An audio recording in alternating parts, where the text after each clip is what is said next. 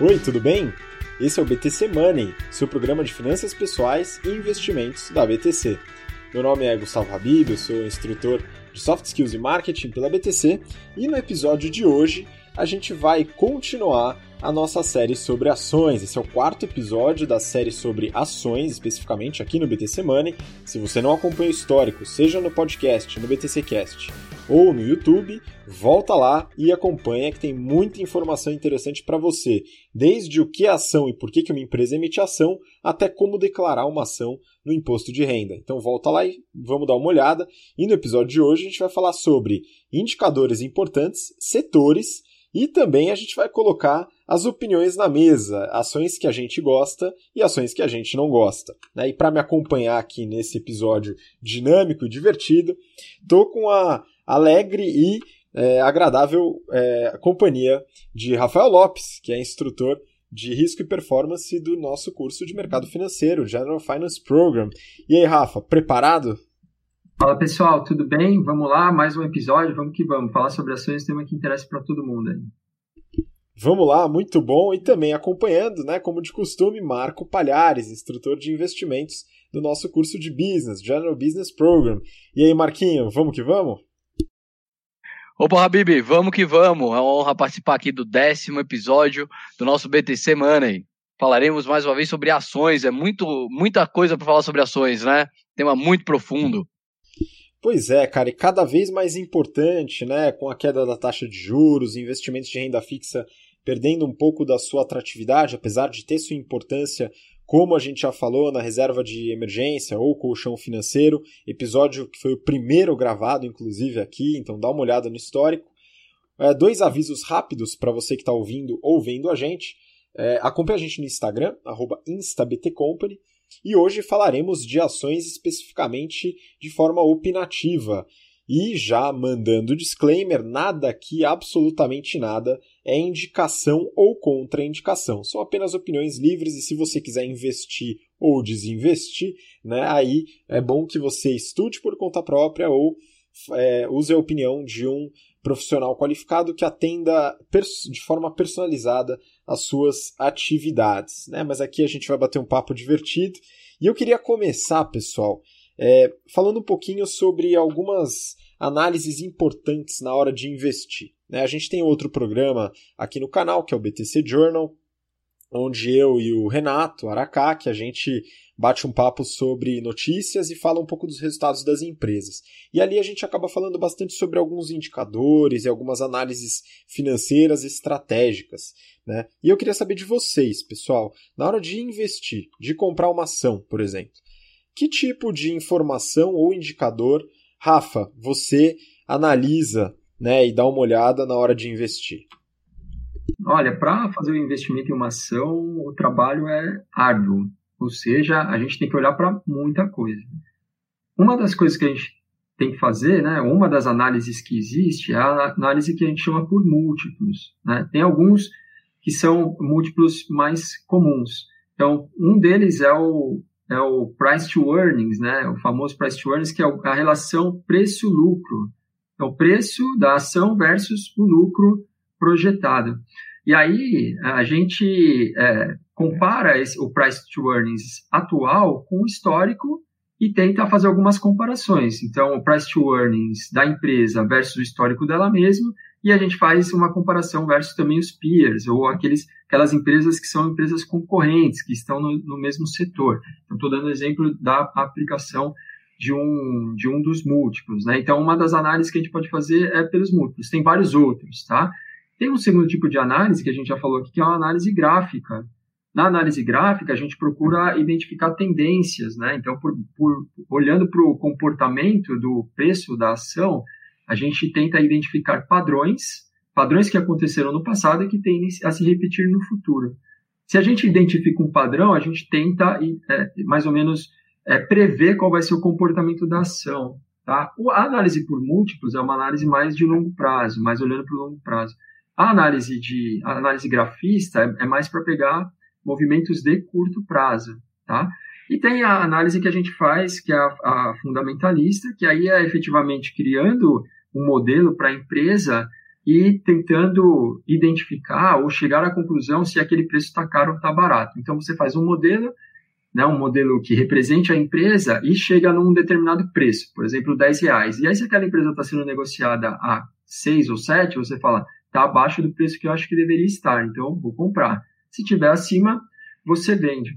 Só que todo esse, esse trabalho exige muito tempo, né, pessoal? Então, em geral, a gente que trabalha com outras atividades não tem tempo para se dedicar a, uma, a, análises tão complexas. Então, a gente pode fazer uso, por exemplo, de algumas casas de análise, de research, ou tentar acessar a corretora que atende a gente para que eles nos munam de informação e a gente tome a decisão de investimento.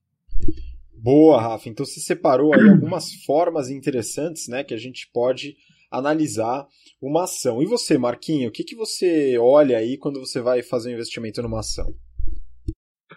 Boa, Habibi. É, olhando a, a, quando eu vou, vou entrar numa ação ou, ou até para analisar junto com os alunos, é, antes de ir para a parte gráfica, né, que é o histórico de preços, eu vou para análise fundamentalista, mas eu fico só na base dos indicadores, né? A, a, análise fundamentalista raiz é você pegar o fluxo de caixa da empresa, trazer tudo a valor presente, dividir pela quantidade de cotas e achar uma, uma, um número né? Na minha experiência, sempre quando eu fiz isso, eu achava um número que olhava para a realidade e não tinha nada a ver, né? Então, pô, todo o resto do, do mercado tá errado ou eu tô errado, né? Então, hoje em dia, a parte é, de análise fundamentalista eu faço através dos famosos indicadores fundamentalistas, né? Inclusive, vou até compartilhar um dos sites que eu uso é, hoje em dia para fazer essa análise, é o fundamentos.com.br.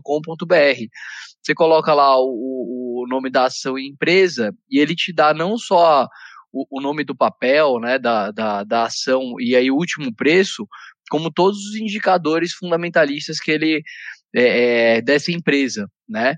E aí, por exemplo, falando sobre a Ambev, a Ambev, não, vou falar agora sobre uma o Itaú, pronto, Itaúzão, abri aqui na tela.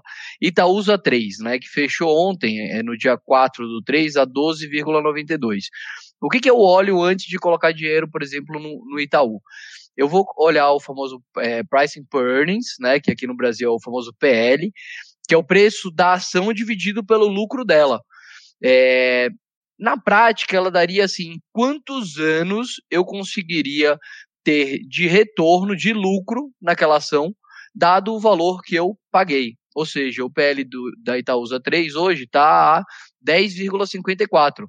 Quer dizer que o preço dela é 10,54 vezes maior do que o lucro que ela costuma dar no ano. Né? Esse é um, um, indicador que a gente sempre olha. Tem que tomar muito cuidado, porque não necessariamente o lucro que ela deu esse ano, no, nesse trimestre, vai ser o lucro que ela vai dar no futuro, né? E aí entra todas aquelas nossas análises econômicas para entender é, é, do setor se vale a pena investir ou não. No caso de Itaúsa, pô, será que a concorrência né, do, do, das fintechs pode afetar ou não?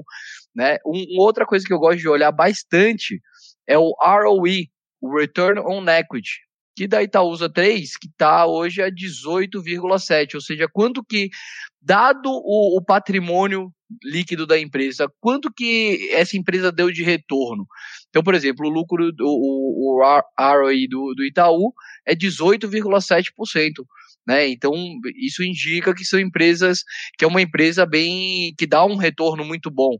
E aí, comparando, por exemplo, com uma outra que a gente vai falar hoje ainda, que é a Mills, a Mills, né, que faz empréstimo de, de equipamento pesado, ela tem um PL de menos 133,72. Caramba, Marco, mas como que o PL dela é negativo? Uai, se, o, se o, o preço dela é positivo, deve ser o lucro dela que é negativo. E aí, quando a gente olha lá o balanço, você realmente vê lá que ela teve um, um, prejuízo né, nos últimos três meses de quase 19 milhões. Então, antes de, de efetivamente investir numa empresa, é importante que a gente olhe lá dentro dela o que, que aquilo está significando e, e, comparado com suas teses né, de, de, de, investimento e como que, que o mercado vai se comportar ali para frente, investir ou não. É sempre bom ver é, é, a dívida, né, tanto a dívida bruta quanto a dívida líquida, e ver se o ativo circulante é, tem condições de pagar a dívida, né, porque esse é o pior das hipóteses, né, não, não, não tem fluxo de caixa, a empresa quebra. E aí depois você faz isso tudo, Aí eu ainda olho, coloco ali no gráfico, vejo se o preço está muito alto, se tem alguma linha de tendência. e aí sim a gente vai eh, investir ou não nela. Muito bom, cara. Toma bastante cuidado, né? Então, pelo que eu entendi que vocês comentaram aqui, tanto análise por múltiplos, né, análise fundamentalista, análise gráfica e alguns indicadores importantes, né? O Marquinho comentou aí também do preço por lucro, que o Rafa tinha comentado, é, alavancagem. Então a gente fala bastante no BTC Journal sobre o um indicador que é o dívida líquida sobre EBITDA. Né? Então indica mais ou menos o quanto de caixa disponível você tem para pagar sua dívida num eventual problema. Né? É, os indicadores de retorno, retorno sobre patrimônio líquido, que é o ROE que você comentou, retorno sobre capital investido, que é o famoso ROIC. Né? Então você tem uma série de indicadores, o próprio lucro líquido, né? Então tem uma geração de caixa que você comentou, né? Eu queria só contribuir, né? Dado que eu não, não trabalho no mercado financeiro, né? Sempre fui da área operacional e vendas, né? E marketing também, né? Eu acabei, eu sou engenheiro de formação, mas acabei virando do lado miçangueiro da força. É, eu acho que vale muito a pena a gente fazer algumas análises de tendências, né? Então a gente avaliou o IPO da Pets no BTC, no BTC Journal, né, e a gente fala sobre o mercado de pets no Brasil e no mundo. Né? Eu acho que esse tipo de análise, que tem muitos dados provenientes de consultorias internacionais que trabalham bases de dados gigantescas para analisar tendências de consumo, tá? é muito importante. É, análise de portfólio, é, para entender como que esse portfólio está adequado a um público-alvo específico e também análise de substitutos. Né? A gente uma vez falou sobre a JHSF, né, que é uma empresa que faz é, incorporação e administração de imóveis, incluindo shoppings. Né? E aí é interessante numa análise como essa você entender como que fundos imobiliários, por exemplo, atuam como substitutos no caso de uma empresa que faz esse tipo de, de administração. Não, não só JHSF, como Multiplan, por exemplo, dentre outras empresas. Tá? Então acho que vale a pena também a gente trazer a parte estratégica e de marketing, até gestão de marca, que é uma coisa que pode influenciar bastante. Né? Que marcas a empresa tem no seu portfólio, a força dessas marcas, para poder avaliar. É, de qualquer forma, são vários indicadores, né? A gente depois pode até é, entrar mais no detalhe sobre cada indicador, mas aqui não é a proposta, porque a gente tem mais alguns temas aí para trabalhar. E um deles é o seguinte: dado toda essa avaliação, a gente tem uma série de setores dentro da bolsa. Então eu queria entender, Rafa, é, uhum. alguns setores né, e algumas empresas, alguns exemplos de empresas de cada setor. Se eu não me engano, tem isso no próprio site da B3, né? É, tem, tem, vamos lá, vou falar, passar pelos setores né, que compõem o índice. Então, a gente tem, por exemplo, um dos setores é o setor de bens industriais. Outro setor é o de comunicações, consumo cíclico, consumo não cíclico, financeiro, materiais básicos, petróleo, gás e combustíveis, saúde, tecnologia da informação e utilidade pública. Então, esses são os setores que compõem a, a bolsa, né, ou as ações que são negociadas dentro da bolsa brasileira. E aí, para dar um exemplo simples, dentro do setor financeiro, por exemplo, a gente tem Itaú, a gente tem Bradesco, dentro do setor de petróleo, gás e combustíveis, a gente tem Petrobras, né? Então, algumas empresas ou os grupos de empresas eles são classificados dentro de cada um desses, desses setores. Isso é, é, importante porque diz respeito a quais são os setores na economia que a gente está acessando, né? Ou empresas de quais setores que a gente consegue comprar quando a gente quer comprar uma ação, ou negociar uma ação dentro da, da Bolsa Brasileira, né? Então, é por isso que a gente é importante que a gente tenha essa visão, que a gente consiga enxergar, então, quais os setores que existem dentro da Bolsa. Né? Boa, e aí, bom, é, continuando, né, falando aí com o Marquinho, que está trazendo alguns exemplos, eu acredito, né, você separou alguns setores da, da indústria, né, e aí eu queria saber, Marquinho, dá alguns nomes aí de empresas que o pessoal que está ouvindo ou assistindo pode avaliar, né, através até desses indicadores e dessas, dessas metodologias que a gente vem comentando ao longo dos últimos episódios. O que, que você separou aí pra gente? Boa, Habibi. E complementando um pouquinho, né, o, o, acho que o motivo pelo qual eu gosto tanto de ações é que a gente está indo para a economia real, né? Quando a gente compra ações, está efetivamente indo lá para meu uma parte de uma empresa, não é que você está dando dinheiro numa letra financeira, que sei lá o que, que uma instituição financeira vai pegar aquilo ali, né, é economia real. Isso é, é, eu admiro muito nesse tipo de investimento. Cara, né? me motiva é... demais isso também, meu. Você está realmente contribuindo para a produção, para a atividade operacional. Eu acho que isso é uma magia aí que tem no mercado acionário. Pois é, pois é. E aí é legal porque, por exemplo, a gente é, tem Brasil. E aí, pô, vamos supor que você esteja otimista com o Brasil. Aí você pode, por exemplo, investir numa empresa de consumo cíclico. O que é uma empresa de consumo cíclico? É uma empresa que, quando a economia é, decola, ela tende a decolar também. Então, por exemplo, normalmente é de varejo, né? Então, quando a economia está boa, as pessoas estão ganhando mais dinheiro, compram mais sorvetes, né? Compram mais roupa. E aí a gente tem lojas americanas com a Lame 4, a famosa Magazine Luiza, né? O Emiglu 3, via varejo, né? Que estamos esperando o resultado, né? Aliás, provavelmente quando esse episódio for ao ar, o, o, o BTC Journal já vai terá né, falado sobre o resultado, B2W, Arezo e até a própria Ambev, né? De consumo não cíclico, é, é, Habib, são aquelas empresas que, independente do, de, de como está a economia, as pessoas continuam é, utilizando. Então, são basicamente as empresas de eletricidade, as empresas de água, né? O que se fala é que, pô, independente da economia tá boa ou não, você vai continuar tendo que gastar energia para sua geladeira, vai precisar de água. É, essas são empresas, por exemplo, que são conhecidas por pagarem bons dividendos, né? São empresas que, se você pensa, por exemplo, em uma estratégia de aposentadoria, colocar empresas não cíclicas, ou seja, independente de como está o mercado, subindo ou caindo, aquelas empresas têm uma constância de te dar é, é dividendos, é uma boa estratégia. É, um outro, vai, só para citar aí um, um, ramo que eu gosto, né, no ramo imobiliário, a gente tem duas, duas ações aí que a gente pode citar, a BR Malls, né, e a BR Properties é, no, no setor de papel e celulose, que é um excelente setor para, por exemplo, quando para se rediar da subida de dólar. Né? Depois eu acho que a gente pode até falar um pouquinho sobre isso, mas Suzano e Clabin, né? É, que são duas empresas que normalmente exportam em dólar, então quando o dólar sobe, a, o lucro fica maior. Né? E por aí vai. Tem um setor que eu não gosto muito, que é o de aviação, né? Que aí tem Gol, tem Azul, né? Tem dois setores que você gosta, inclusive, né, Habib? É educação e, e saúde. Você poderia complementar daí? Claro, cara. Bom, é, mas são vários, né? Infinitos setores, não infinitos, né? Mas são vários setores, né? Que a gente pode falar de saúde.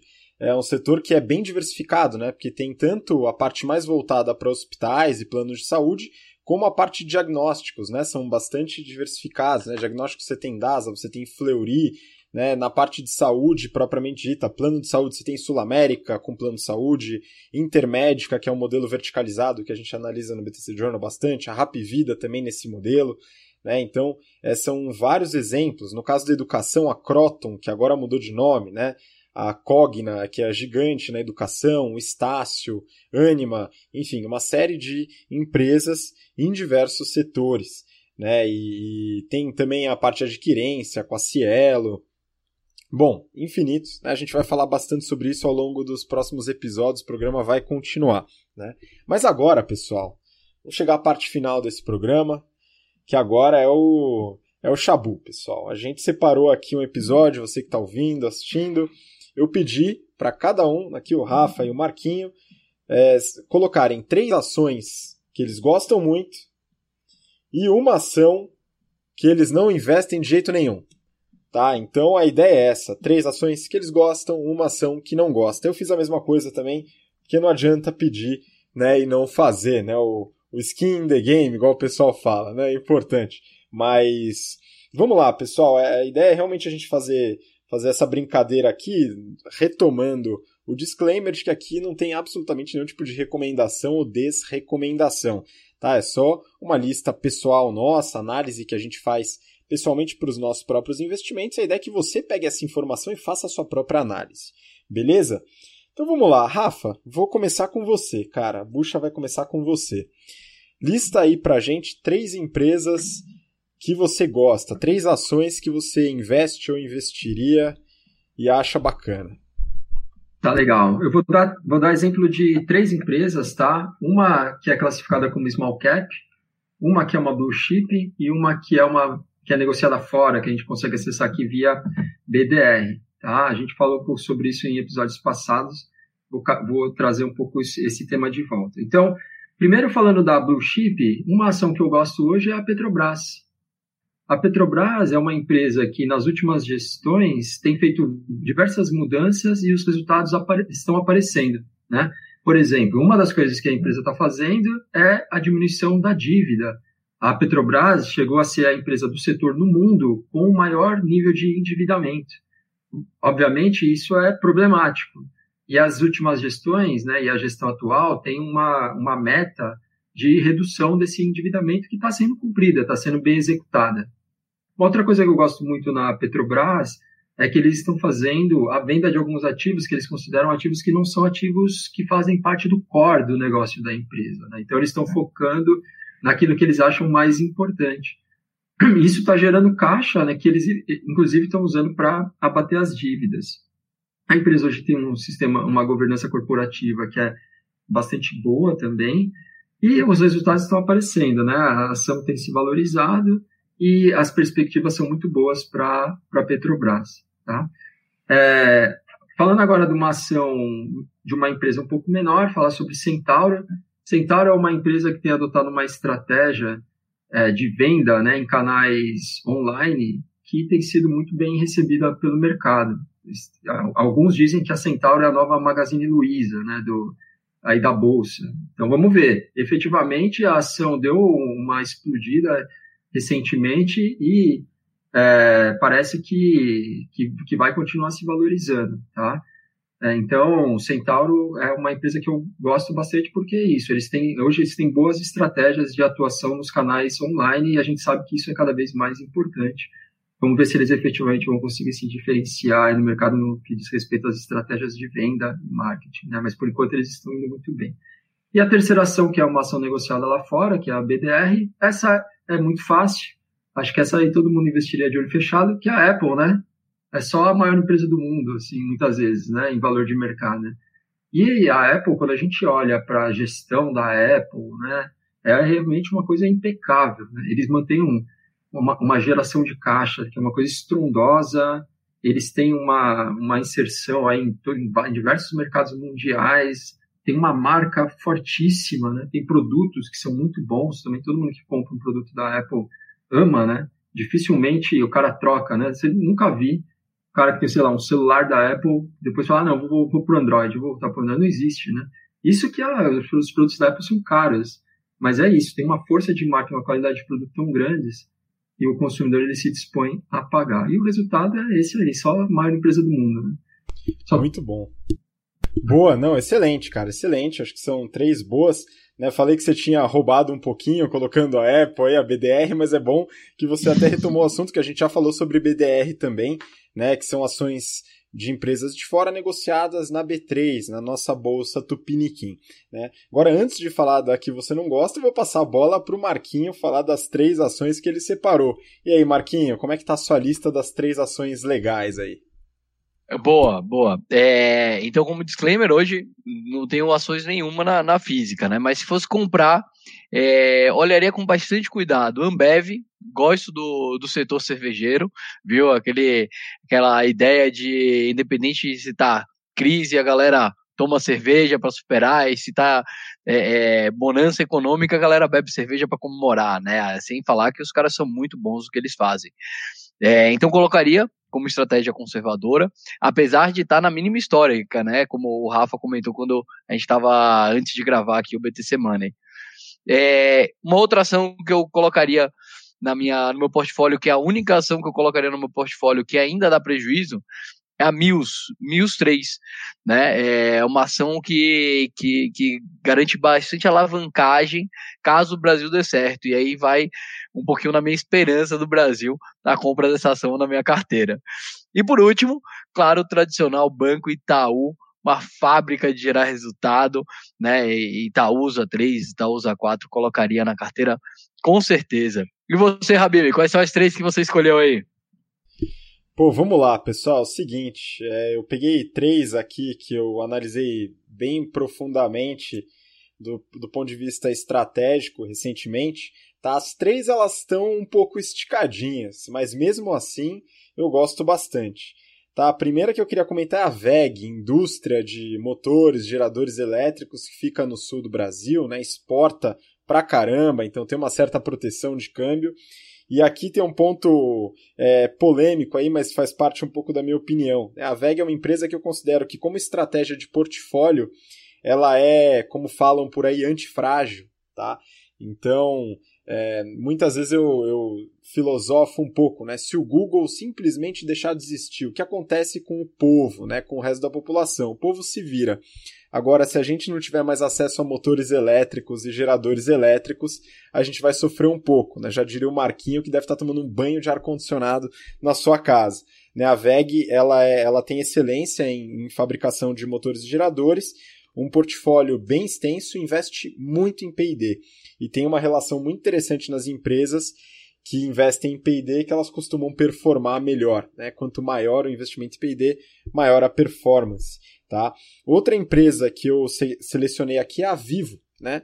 A Vivo também tem ações em ela é uma empresa né, espanhola pela telefônica tal, mas tem ações aqui no Brasil e é uma empresa que participa de um oligopólio. Né? Então é um setor que tem muito poucas empresas, né, bastante controlado cheio de licitações, né? E é uma empresa que paga muito dividendo. É uma empresa que tem resultados muito bons, dividendos altos e está trabalhando em projetos de tecnologia de comunicações o tempo todo. Né? Então é uma empresa que eu gosto bastante. E aí, mudando bastante de setor, pessoal, o setor de educação, que o Marquinho falou que eu gosto muito, né? Se a BTC tivesse ações em bolsa, obviamente seria a BTC a minha escolha, porém a gente ainda não está com ações disponíveis. É, mas eu gosto muito da Anima Educação. É, a Anima Educação é uma empresa também listada na B3, tem uma série de, de universidades, de instituições de ensino né, na área de saúde, na área de gestão de negócios, né, educação executiva, até culinária, né, a Le Cordon Bleu no Brasil, né, que eles trouxeram para cá. É uma empresa que tem uma boa gestão, é muito pouco dependente de auxílio governamental, FIES, por exemplo, que era um ponto que a antiga Croton, né, Cogna, sofria, sofreu por algum tempo. Né? Então, essas três, né? a VEG, pela sua característica de antifragilidade de portfólio, a Vivo, por participar de um certo oligopólio e investir muito em PD, e a Anima, por trabalhar também com linhas de receita diversificadas num setor que eu acredito que está bastante em crescimento. Tá? E aí, para finalizar, né, a gente segmentou aqui, selecionou uma empresa ou ação que a gente não gosta, não investiria. Tá? Então eu vou começar eu, né, pessoal, para já desbancar isso aqui, eu também já me livro. Né? Pessoal, tem várias aí que eu não gosto, não investiria, do setor de construção civil, extremamente alavancado, não gosto, não investiria. Mas eu peguei uma aqui que é a BRF, Brasil Foods. Né? E por que eu peguei a BRF? Porque a BRF ela participou de um processo de aquisição muito agressivo, né? Foi uma aquisição hostil da Perdigão é, que a Perdigão fez na Sadia, né? Num momento bem conturbado de resultados da Sadia, quase quebrando na época. E isso dificulta a gestão, né? A sinergia cultural até hoje. É um problema muito grande de gestão que eles têm. Mudaram o conselho diversas vezes, mudaram a gestão diversas vezes e até hoje patinam no resultado, muito devido a essa aquisição conturbada. E tem um aspecto também de tendência de consumo. Né? A BRF é, tem boa parte do seu resultado focado em alimentos embutidos provenientes de animais. E eu tenho acesso a alguns, alguns relatórios, né, dados públicos né, de, de tendências de consumo que mostram que isso está mudando um pouco no mundo, aos poucos, né? Mas eu gosto de investir pensando no longo prazo e acredito que esse modelo não é tão sustentável assim. E a BRF talvez tenha dificuldade de inovar nesse setor. Confio em algumas outras empresas. Então fica aí essa minha opinião. Né? Agora eu quero saber de vocês. Rafa, qual que é a sua desrecomendação aí? Lembrando que não é, é uma recomendação ou desrecomendação de investimentos, é só é. uma opinião aqui livre. É, hoje eu não gosto do Instituto de Resseguros do Brasil, que é a, o IRB é, até me fugiu aqui o ticker agora. Né? Eu não gosto. Eu, IRBR3. IRBR3. IRBR3. Eu tanto não gosto que eu já nem lembro mais do, do, do ticker dessa ação aí. Mas é porque, na verdade, é uma ação que ela tem um posicionamento, é uma empresa né, que tem um posicionamento de mercado bastante interessante, porque é quase um monopólio aqui no Brasil. Só que eles estão tendo um problema grande de transparência. Existe um questionamento acerca de algumas informações que estão sendo divulgadas né, pela empresa, informações contábeis, informações que, que são dadas, passadas por executivos que depois parecem desencontradas. E aí, meu, quando dá problema de transparência, confiança vai lá para baixo e, e, o investidor só, só quer saber de vender. Né? Então, assim, não tem como. Eu, eu, assim como os outros investidores, também não confio, não ficaria confortável em pôr meu dinheiro nessa ação, dado a conjuntura atual, apesar do bom posicionamento de mercado. Então, é uma ação que eu não gosto. Hoje não gosto. Boa, isso aí, cara. E teve até recentemente declaração do Warren Buffett falando que não investe, não investiria, não vai investir também, né? Te acompanhando. Então, gostei que sua opinião tá de acordo com a opinião do Warren Buffett, viu, Rafa? Isso é um bom indicativo. Bom, Ainda vamos... melhor do que né? Melhor do que o contrário, né? Certamente. Marquinho, então finaliza, meu. Vamos lá. Qual que é a sua desrecomendação? Nossa senhora, assim, se fosse para vender, né? Se fosse para apostar que ia cair, eu ia com o Rafa aí em IRB ou pegaria Oi, BR, né? Que são casos clássicos aí que, meu Deus, apostaria contra. Mas aqui a gente não tá falando de apostar contra, aqui a gente tá falando só de não é, entrar, não é isso? É, e aí eu tenho duas regras de bolso. A primeira é sair fora de tudo que seja controlado pelo Estado, tá? Diretamente, simplesmente por causa de ineficiência, todo esse problema de transparência, esse tipo de coisa. E o segundo, tomar muito cuidado com empresas em dólar. Então, assim, eu não colocaria na minha carteira de jeito maneira Petrobras, Vale, Banco do Brasil, qualquer tipo de, de coisa desse tipo. Tem que escolher uma, hein, Marquinhos? Ah, então só para implicar com o Rafa, não colocaria de jeito nenhum na minha carteira Petro. Boa, isso aí, pessoal. Então é, é, é interessante que você, que você seleciona Sabia isso. Que uma dessa. Oi, Rafa. Sabia. Sabia que havia uma dessa, tava esperando. Não, mas acho até bom, pessoal, porque é o seguinte: muitas vezes a pessoa que está ouvindo a gente ou assistindo fala, bom, deixa eu ouvir o que, que eles falam, né, para seguir, enfim, não sei. Muita gente pode, pode acabar confiando na opinião de outras pessoas. E aqui, pô, Petrobras, um, um acha que é uma boa investir, outro acha que não é uma boa. Então, no fim, não tem uma resposta certa, né? Tem análises diferentes, tem pontos de vista diferentes, aspectos diferentes, e como todos sabemos, né, rentabilidade passada não garante rentabilidade futura e o futuro não pertence a nós, né, pessoal? Então, a gente constrói o nosso aí, mas para investir muitas vezes não depende da gente, principalmente se a gente tem um lote de ação e mesmo se for ordinário, nosso voto não vai valer muito numa reunião de acionista, né?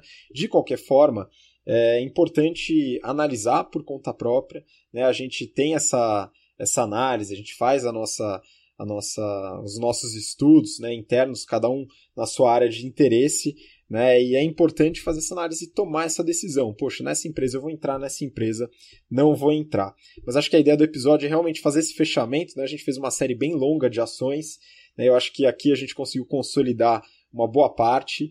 E, claro, se você que está ouvindo, assistindo a gente, quiser mandar sugestão de temas que a gente pode conversar, temas que a gente pode tratar aqui relativo a ações ainda, a gente anota aqui e trata em episódios futuros. Né? Mas acho que a ideia agora é a gente mudar um pouco de assunto, tratar de outros temas nos próximos episódios. Mas queria agradecer a vocês aí pela participação. Então, Rafa, manda sua despedida aí para o pessoal. Valeu, pessoal. Obrigado. Até a próxima. Aí. Grande abraço. Boa, obrigado. Marquinho, manda aí. É isso aí, pessoal. Obrigado por terem ouvido, assistido até aqui. Até o próximo BTC Money. Muito obrigado, pessoal. Obrigado você que ouviu assistiu até agora. E a gente se vê na próxima semana. Um grande abraço, até lá. Tchau, tchau.